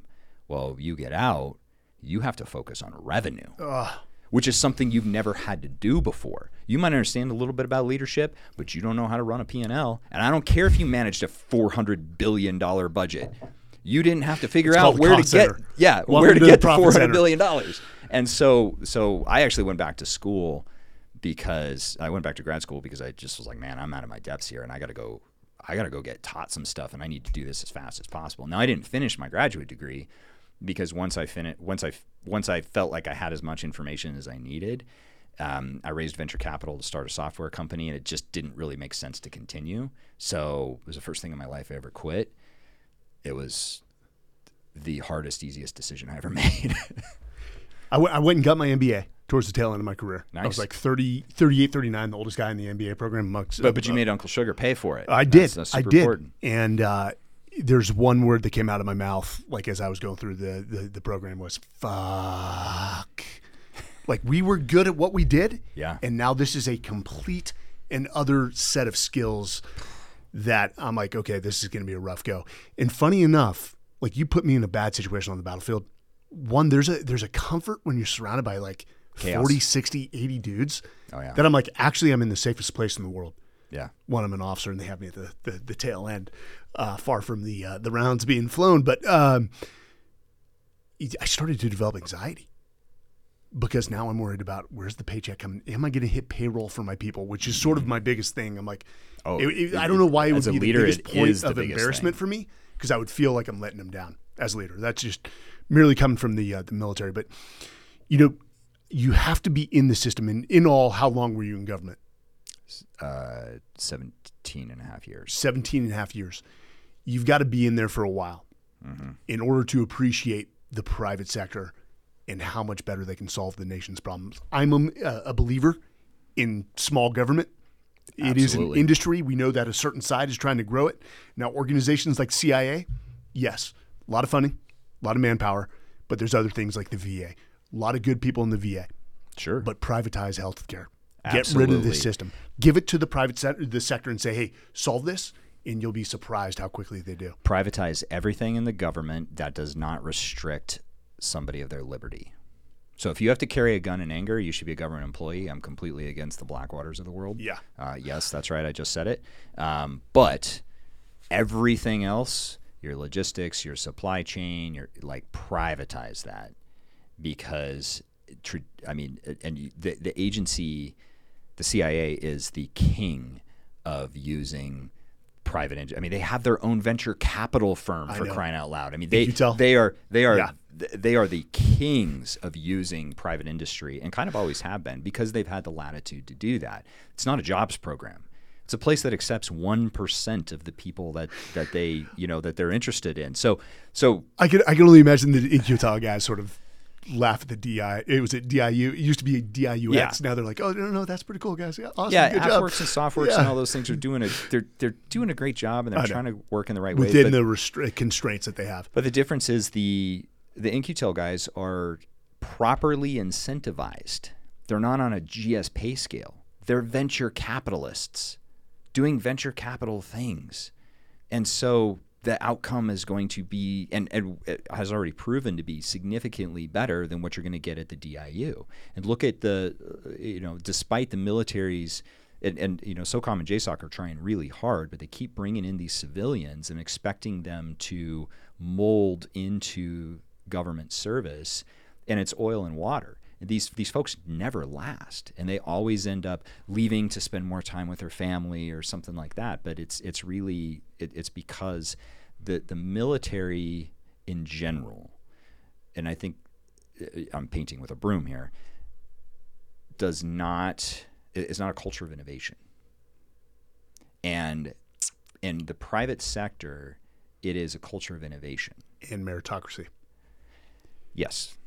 For- let- for- let's be honest. Whenever you are a government employee, there are people that will just ride the coattails of others. Or hey, I've got tenure. It's almost like higher education. I've got tenure. I don't need to work hard anymore. That's your job. Yeah, I have arrived, and and it, so and, and the the proof of the meritocracy in the commercial sector is is undeniable. One of my favorite examples of that is a friend of mine, um, guy who started a, a company called Valuetainment, uh, Patrick Bet-David, and, and I've met him. Patrick. I've met him. Yeah. yeah. Patrick is an amazing human, and he is he is a he is not a um, he, I don't know if he's a billionaire. He's probably darn close if he's not already. Uh, but he's not your typical kind of billionaire, right? You're talking about a guy with no pedigree, refugee. Iranian American, right? Yeah, Iranian American, um, refugee, like was in a refugee camp in Germany, comes to the U.S., floundering around a little bit. I think fails out of community college. I think he says with a, a 1.8 GPA, and now Not a lack of capacity or aptitude. It was just Right. a lack of focus. and now has one of the fastest growing media companies in the world. To one of include an insurance company, right? yeah, had the insurance company, which I think he just took a big exit from. Good on. Um, so, but he's he's somebody who, I mean, I'm a Harvard grad. I learned more from a dinner with Patrick than I learned going to one of the top Ivy League institutions in the country. Like that, that right there highlights what the commercial sector is. So, getting into the CIA, they love their Ivy League folks, right? They love the right pedigree every every and all so that the stuff. CIA more than than More than anybody. But the SEALs had a problem with this. They, they, they I, I think, I think you always have these cycles that happen Mm-hmm. where they think these are the people we want because we're always trying to find that red door of competence, and then they realize it's not. Patrick never would have even been considered Mm. for the agency, right? But because they would be looking at like his academic test scores and stuff. But could you imagine how much impact for good a guy like that could have within government service? And the the problem is the government has an 1950s way of thinking about merit. And they're not thinking about it through the lens of the way that everybody else is doing it today. And and that's I think ultimately and, and I think that's irrecoverable. I don't I don't think that So that changes. the actually valuetainment, some guys asked me to come out to, to consider me for a show. So did not have a great meeting with uh, PBD, right? Oh, with Patrick? Um, Okay. No, no, no. And, and his his staff, and particularly one of his guys and I didn't hit it off. Um, and, I still, re- I highly respect what he's built. I highly respect his drive. What they wanted was they wanted me to play to the lowest common denominator, the Sure. soft community of like they started throwing names out in Hollywood, and I'm like, yeah, I'm not going to do that. I'm not going to do that. Yeah. And there's better people for I- that. I, I, there's other yeah, guys said, yeah, can do. Like I've got a brand, Yeah. and uh, I think you're, you're you're falling into that Hollywood type, and I'm not like controversy. I'm I'm not going to do controversy. I don't need to. But Right. um, no, that just one interaction, I still respect the guy and what he's doing. It seems like they're they're they're they're they're, they're crushing it, and and the ability to think down the chessboard. I mean, you can't be a professor and a TikTok star at the same time, right? There are things that are mutually exclusive. Uh, unless you are, uh, God, who's the uh, Huberman, uh, Huberman, or uh, why am I Lex blanking? Fridman, Uh, any of Lex those guys? Yeah. and um, Jordan, Jordan Peterson, Peterson, Thank you. yeah. the three exceptions to the rule. a, a few of those guys have Yeah. figured it out, right? But but by and large, you you violate the trust of the audience when you're trying to do too many things at once, right? I Mm. think it was Colin Powell who said that a sure sign of mediocrity is trying to please everybody, right? Mm. if you try to sell to everyone, you Right. sell to no one. Right. So one of the examples I like to use, and I know they can be controversial, and some people like them and some people don't, but is Black Rifle Coffee. They purposely alienate probably seventy to eighty percent of the coffee drinking market. How's that working out for them? Extremely well. Extremely well. Right. They are not No- no, trying to it- please everybody. It's it's a, know your base. right. Know right. your audience extremely well. If you don't know your customer base, then you you are you're basically throwing a you know a dart with Yeah. a blindfold on. And, and so, yes, there are the Jordan Petersons. Mm-hmm. Yes, the Hubermans exist. The Lex Fridmans exist. Assume you're not them, right? So, so pick pick something, get really good at it. One of the things that was actually a detriment to uh, it, is both a good and a bad for pararescue is we dig lots of shallow holes.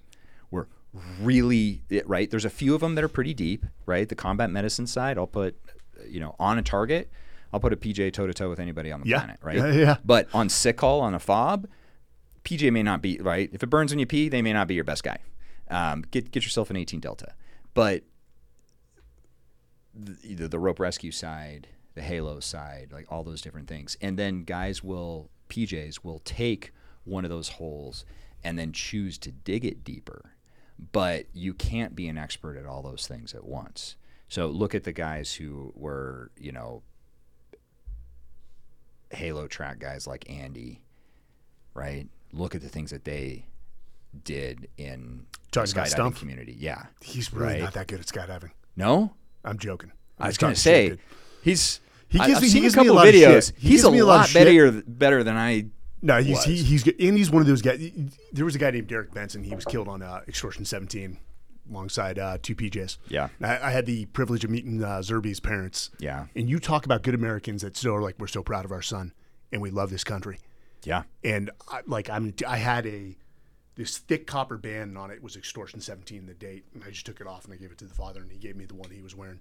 But, um, Andy, Darrik, there's these certain guys that pick up the, everything. Like, it just seems It's like just it's, like- it just I'm like, happens. I, I freaking hate you I know. because it takes me probably 20 uh, you know attempts pistol was the perfect one we were talking about roger sparks who is a legend in the recon community and now the pj community you said he was a sniper near perfect scores on the long rifle Like- like gets you're- pistol i was the same way Yeah. And now i'm good with pistol like to the point where i was you know when you go to shaw's uh, Right. mid-south i was on that whatever board Gunsite every whatever. time yeah yeah.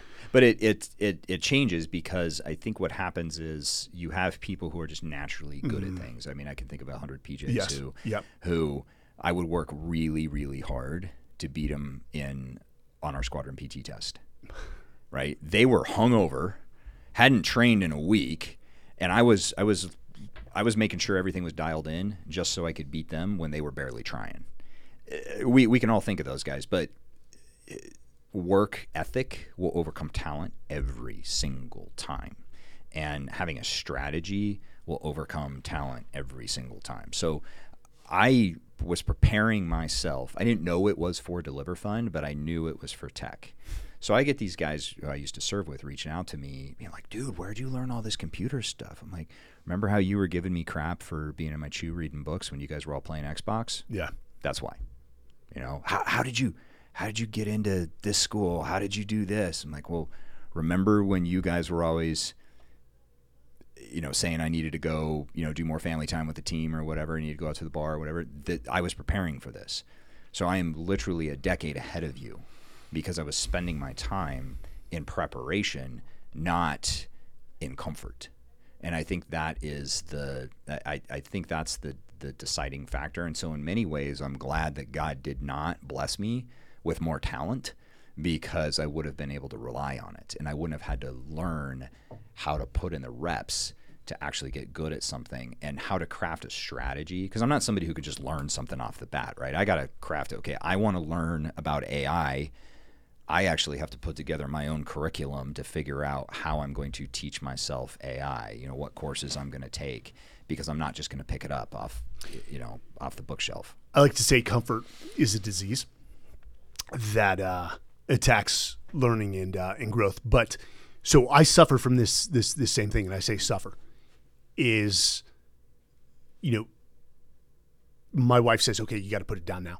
You got to stop working. It's Saturday, Sunday. You got to stop sure. working. Yeah. And, and like, I'll try to sneak off to my office and she'll come in and, and bother me until I, until I stop. But what I've seen amongst high performers and, and dude, you're, you're, you're leagues ahead of me is that when you select a, a, a ridge line, I always use the ridge line analogy. Mm-hmm. What's mm-hmm. the next ridge line? You get to that ridge line and you find no joy in attaining that goal whatsoever you look back on the journey and you're like, man, I learned a lot.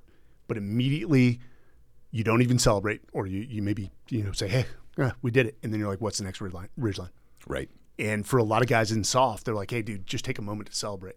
Right. But you know, within any community, and soft is elite, there's still the one percent or the ten percent. Right. It, it's so funny when you look at uh, Heraclitus with the quote yeah, about yeah. 100 people on the battlefield. Have you guys heard this? Oh yeah. You're talking a pre, you know, you know, uh, Ionian philosopher, pre BC, and he talked about 100 people on the battlefield, and he said 10 don't even deserve to be there. 80 right. are targets. Uh, bless the nine, for they make the battle, but one, one brings us home. Right. He was talking about Powers' law or Pareto's principle mm-hmm. all the way back then. Population distribution curves apply to all populations. I don't care. I mean, if there there's four people in this room, the population distribution curve applies.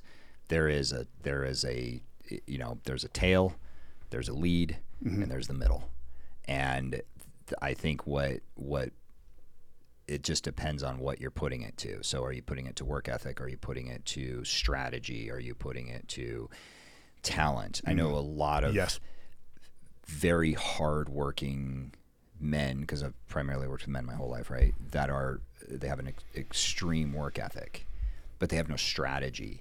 so they so yes. they confuse movement for progress and uh. they just ah. run in circles.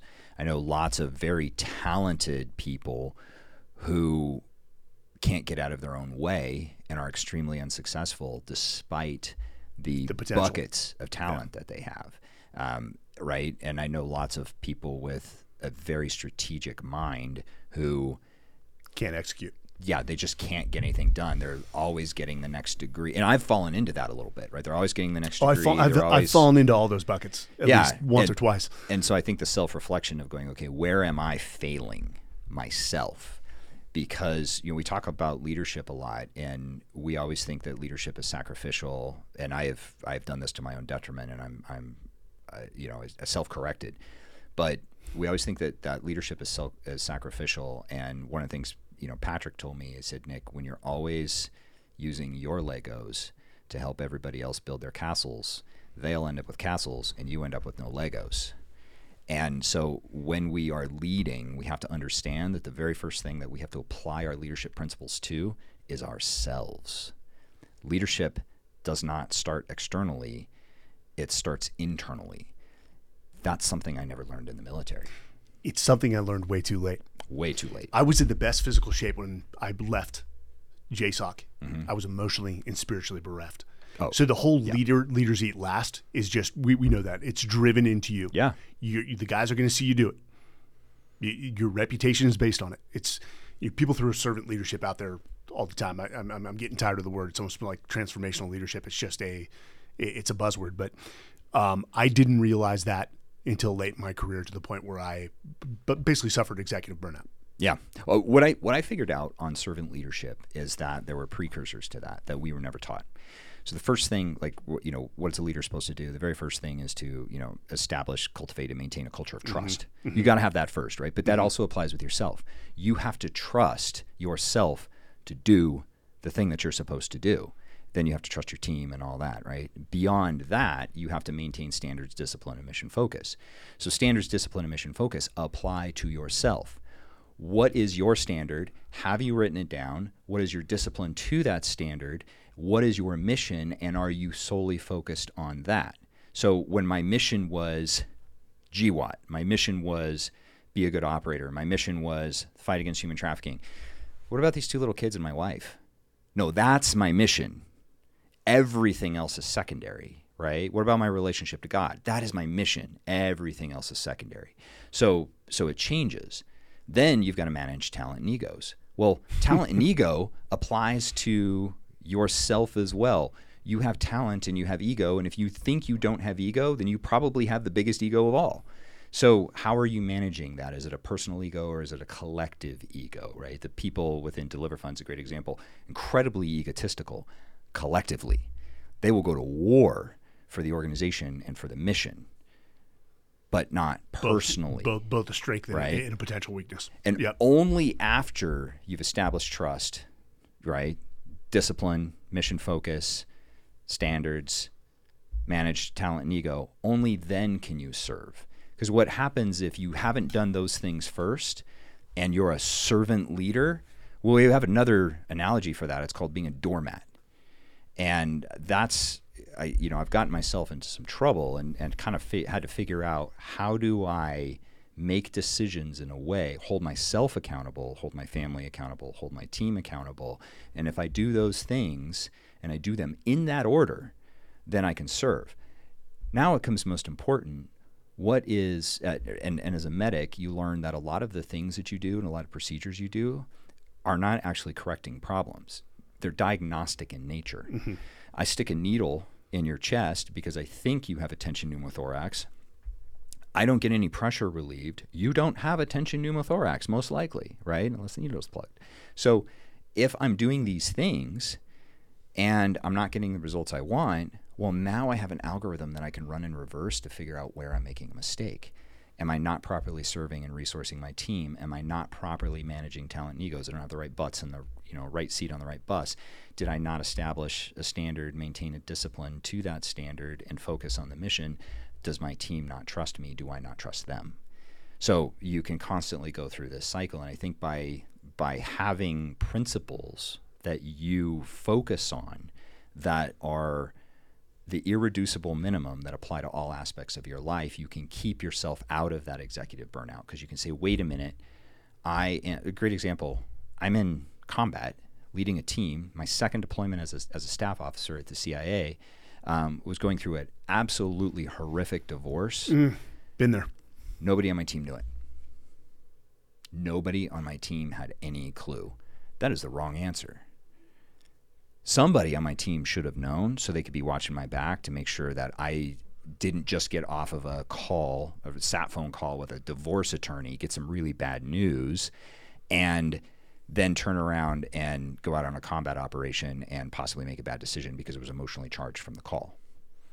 So I was not properly holding myself to my standard and my discipline because I told everybody on my team, you got something personal going on, let, me know, know about I it. I want to be there for you. Let's, so let's can, figure this out. Yeah, so I can help you. Right? How, how, often we put something out and then don't follow that piece of advice. Right. Um, it's it's pure stubbornness, and it's if I do acknowledge that, that's weakness. That's that's the traditional sort of train Absolutely. of thought. But but it, I would actually say it's weakness to not acknowledge it. And my burnout was right when my divorce happened, right at my 17 year mark, as I was going on my last two combat deployments. Yeah. Um, as we, we sort of close this out, one, um, really two questions. You, so Jim, I always mess up his last name, uh, Kazil, Kavil, with a new movie coming out. Uh, oh yeah, uh, Sound yeah. of Freedom. So I, am sure there's some benefits to that, some pros that sure. it's going to create more awareness. Absolutely. I'm sure the Hollywood effect will create some probably misnomers. Um, it seems like he's making a lot of noise with this. Mm-hmm. One, he's financially backed it. He's raised a lot of money. Mm-hmm. Uh, what are the potential effects you see from from this movie coming out? Both good and bad. Uh, so uh, I don't know any of the people involved. I don't really mm-hmm. have a dog in the fight. Um, uh, you know, uh, we work with law enforcement all over the United States. I've never worked with law enforcement who also worked with that organization. So I can't really speak to the movie itself, right? Um, I'm very happy that there's we're talking more about this human trafficking mm-hmm. issue. Uh, and it's not just child trafficking, it's human trafficking. But let's face it, if we're going to prioritize our, our time and efforts, we should probably prioritize it on the children. So I, am very happy about all that. My concern is the, uh, and I'm going to use the word, word, conspiracy theories, which I think is over overly used these days. Uh, seems like when somebody finds something they don't agree with, they just immediately call it a conspiracy theory. But there's some some conspiracy theories that, and this is very important for parents. So if you're a parent listening to this, listen up there's not a white van with free candy painted on the side that's coming through your neighborhood to steal your children. Do abductions happen? Yes, but they are they're relatively rare. They are as much as you may not like her, Hillary Clinton is not drinking the blood of children in her mm. basement. Like that's not real. Are there tribes in Africa and other places in the country or other places in the world that do some really nasty stuff around human rituals and sacrifice and all that? Yes, but those are those are exceptions to human trafficking. There's this conspiracy theory around this chemical called adrenochrome, which is basically just what happens to adrenaline when it oxidizes. It's a very simple chemical process that I've literally heard people say that it's 10 times more powerful than heroin and it you know makes you look younger. None of that is true and the math proves it right? The thing about chemistry is it's math, uh, and mathematically, like that just doesn't work. You can buy adrenochrome online. It's like eleven to twenty dollars a milligram. It's it, it it doesn't really have a lot of value outside of research. So those those are all conspiracy theories and they're just not true. Mm. And the problem I have with that is that it distracts the public from the reality. And the reality of human trafficking in America is not that somebody's going to come take your child so they can drink their blood. The reality of human trafficking in America is a human trafficker is trying to get your 14 year old daughter to send him a nude picture so that he can extort her. And he's doing that over a social media platform that she's doing under your roof. So parents have locks on their doors I got a I got a Malinois. You want to come into my house? Bring it. I'm not even going to need to get a gun because my dog's going to rip your throat out. Uh, so my, my dog is. We've not, got a Dutch Shepherd. Uh, okay, yeah, yeah, my, yeah, my dog does my not. wife loves it. Yeah, not, yeah. The, the, dog, the dog loves my wife way more more than it does me. Um, but we we have all these like physical measures to protect our children.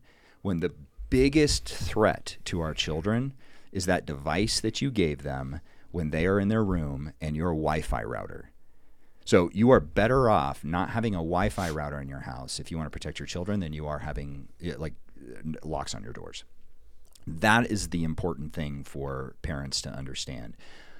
Almost all, and, and, and I, I usually hesitate to use the word all, but almost all human trafficking cases in the United States of America originate online. The victim was contacted online.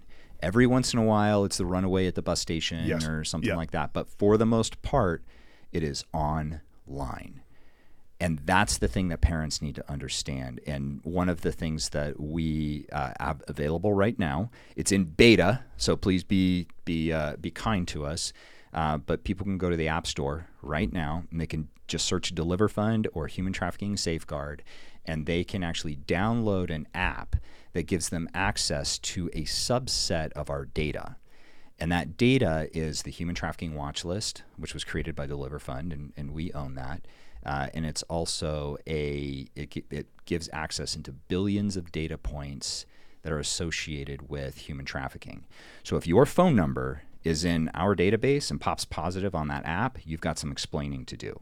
Or if your daughter's your son's. Yeah. Yes. Uh, or email address mm-hmm. or the, the coach's name, the soccer coach's name or something like mm-hmm. that. So mm-hmm. one of the things we have done at Deliver Fund over the last 18 months is moved from just helping law enforcement fight human trafficking to helping everybody fight human trafficking. Now, uh, we do charge for that app because it's not free but all of that, all of those resources is $1.99 a month. So all of those resources go into keeping the computers spinning, keeping the engineers fed so they can keep their fingers on the keyboard and actually build these technologies. And we'll have more and more uh, data coming into that app over time. But imagine this imagine if now every single parent, before they do anything with anybody, right? 16 year old girl has a new friend that she met at high school, run her phone number through our app. If it pops positive on a commercial sex traffic, uh, on, on, you know, on, on a commercial sex advertisement, high high probability that 16 year old girl is actually recruiting your daughter. The soccer coach's name pops without positive. knowing Yeah, what she's doing. yeah. Yeah. The soccer coach's name pops positive on the human trafficking watch list for a human trafficking associated crime. Probably better tell somebody about that. The reason why human trafficking has proliferated in the United States of America is for two reasons. One is the internet. National Center for Missing and Exploited Children found that there was an 846% increase in suspected child trafficking cases over a five year period. When you overlay the data of what happened, it was the introduction of the iPhone and the Facebook app. And it has only continued to go up from there. So, human traffickers are contacting your children on the internet. That is happening. It's a sales funnel to them. It's a it's a numbers game, uh, and we'll give you a link that you can put in the show notes to a quick Thank little you. reel Yes. that that explains that. The other thing that's happening is a complete lack of sunshine. If somebody gets arrested for a human trafficking related crime, and I say human trafficking related because a lot of local jurisdictions, the laws are real old, so they're they don't have a law called human trafficking. They call it pimping and pandering or aggravated prostitution or something like that, but it's, it's human trafficking under under the federal definition. Somebody gets arrested for one of those crimes, there's no transparency into that. So, So they're not a sexual sexual offender. nope, They're not on that list. nope, they're not on that list. So, So we what- are creating so sunshine is the best disinfectant. Yes. So we are making it so that everybody can be a ray, uh, everybody in U.S. society can be a ray of sunshine and help fight this problem. How involved are you in shaping the policy for the for the country? Are, are you in those discussions, or is that just a, a route you don't want really want to? Uh, go? I am in those discussions, but intimately, but very much the uh, very much behind the scenes. I don't want anybody knowing which politicians I'm talking to. Uh, because that becomes a point of attack, and Yes. and we have gotten attacked. There's a, a company called Pornhub. Yes, I know you're listening, Pornhub.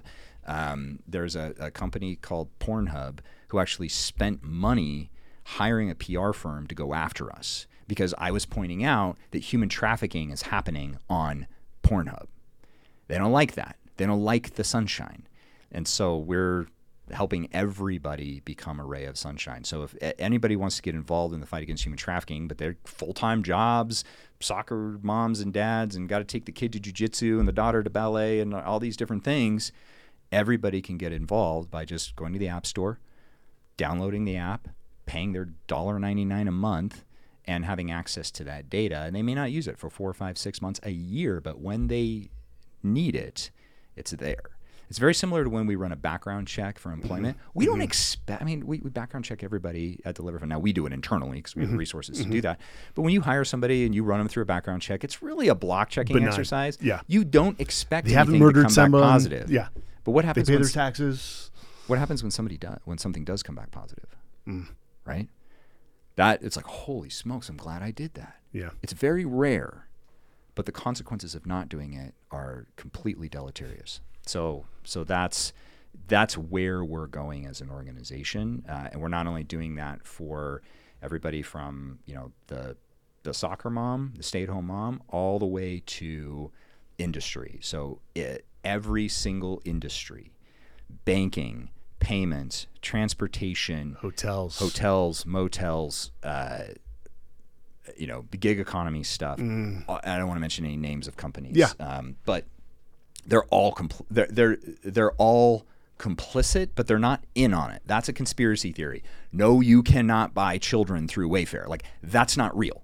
But what you can't, right? But I've human- not heard that one. Oh yeah, it's a it's a crazy conspiracy theory. But you can uh, find human trafficking victims in the hotel chain in the four star hotel that you're staying at when you're on business travel, because the customers don't like to go to the Motel Six. They don't want to go to the cheap motel. They want to be at the high end hotel, and that's where they feel comfortable. So that's where the mm-hmm. traffickers bring the girls. We have a trafficker we've been working on for quite a while who lives in penthouse suites in five star hotels. He is private jet rich. He's got his own jet.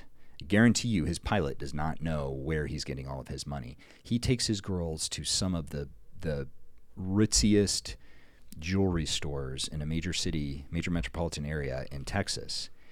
And I guarantee you that jeweler does not know that he that that trafficker is rewarding his girls with some jewelry for for good behavior. He's also using their jewelry to launder his money. Yes. Yep. So so what that jewelry store owner can do, what that hotel manager can do is just integrate our data so Deny that access. yeah, so that they can say, "Oh, sorry, we don't do business with your kind." Maybe they report it to law enforcement, maybe they don't. It doesn't matter. You're just denying territory to the traffickers, and that's that's where we're working, and that's why we think that once we once we finish and, and complete our technologies and roll them out to all the places they need to be rolled out, uh, the math shows that we'll have over 80% reduction in online commercial sex trafficking in the United States within a seven year period. That's impact. Can't do that in the government. No, you can't. no, you can't, sir. So, f- for the listeners, parents, go get the app. Have a hard conversation with your children, which is a hard conversation because you don't want to admit that evil exists. And we have To your- all the resources to have those conversations on the Deliver Fund YouTube page. All you literally can just have your children watch YouTube videos so we'll, with we'll you. put the links to that in the article. Right now, for the uh, the listener who wants to get involved or help, is money the best way? If it is, that is Absolutely. If you're an industry Mm-hmm. and you need data to eliminate human traffickers from your platform, whatever that might be, we have the ability to make that very quick and easy for you to do. If you are the average citizen, download the app, use it, run everybody you can think of's phone number through it, and uh, eventually, uh, pretty soon, you'll actually boy. have the ability to, if you get a positive hit, to report that back to us, should you choose to. If you're law enforcement, reach out and get training and data and software. It's free to you. All you got to do is hit us up with your official email address. Please don't hit us up with your burner Gmail address um, because we will authenticate that you're actually law enforcement. Mm-hmm. But mm-hmm. Hit us up, get the data, get the training, get what you need to do your job better, faster, and cheaper. And if you're a individual or a corporation uh, with a philanthropic heart, and you doesn't have to be half million dollar donations, it can literally be five dollars a month.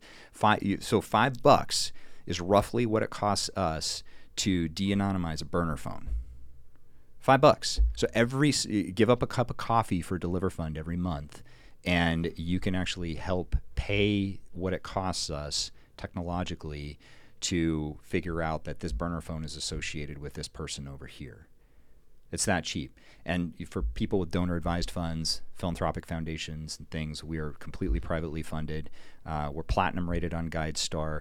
We have the highest rating Giving in Excellence has ever given. Good. Uh, we are a completely transparent organization, and we're, we're a really good use of philanthropic dollars. okay. So I think that's the call to action. Sign up for five dollars per month, sixty Uh, bucks. No, no, just no. It's eighteen dollars a year or $1.99 a month for the app.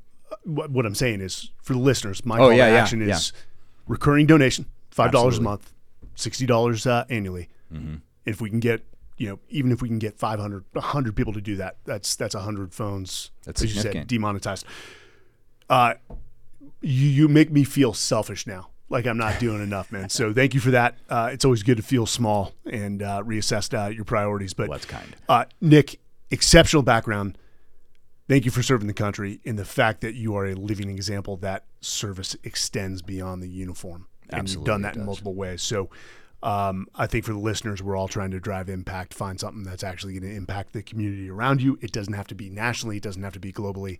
It's amazing what one person can do if they affect three people. Absolutely. Thank you, brother. And Hey, keep uh, keep up the uh, the good fight. All right. We'll see you guys next time.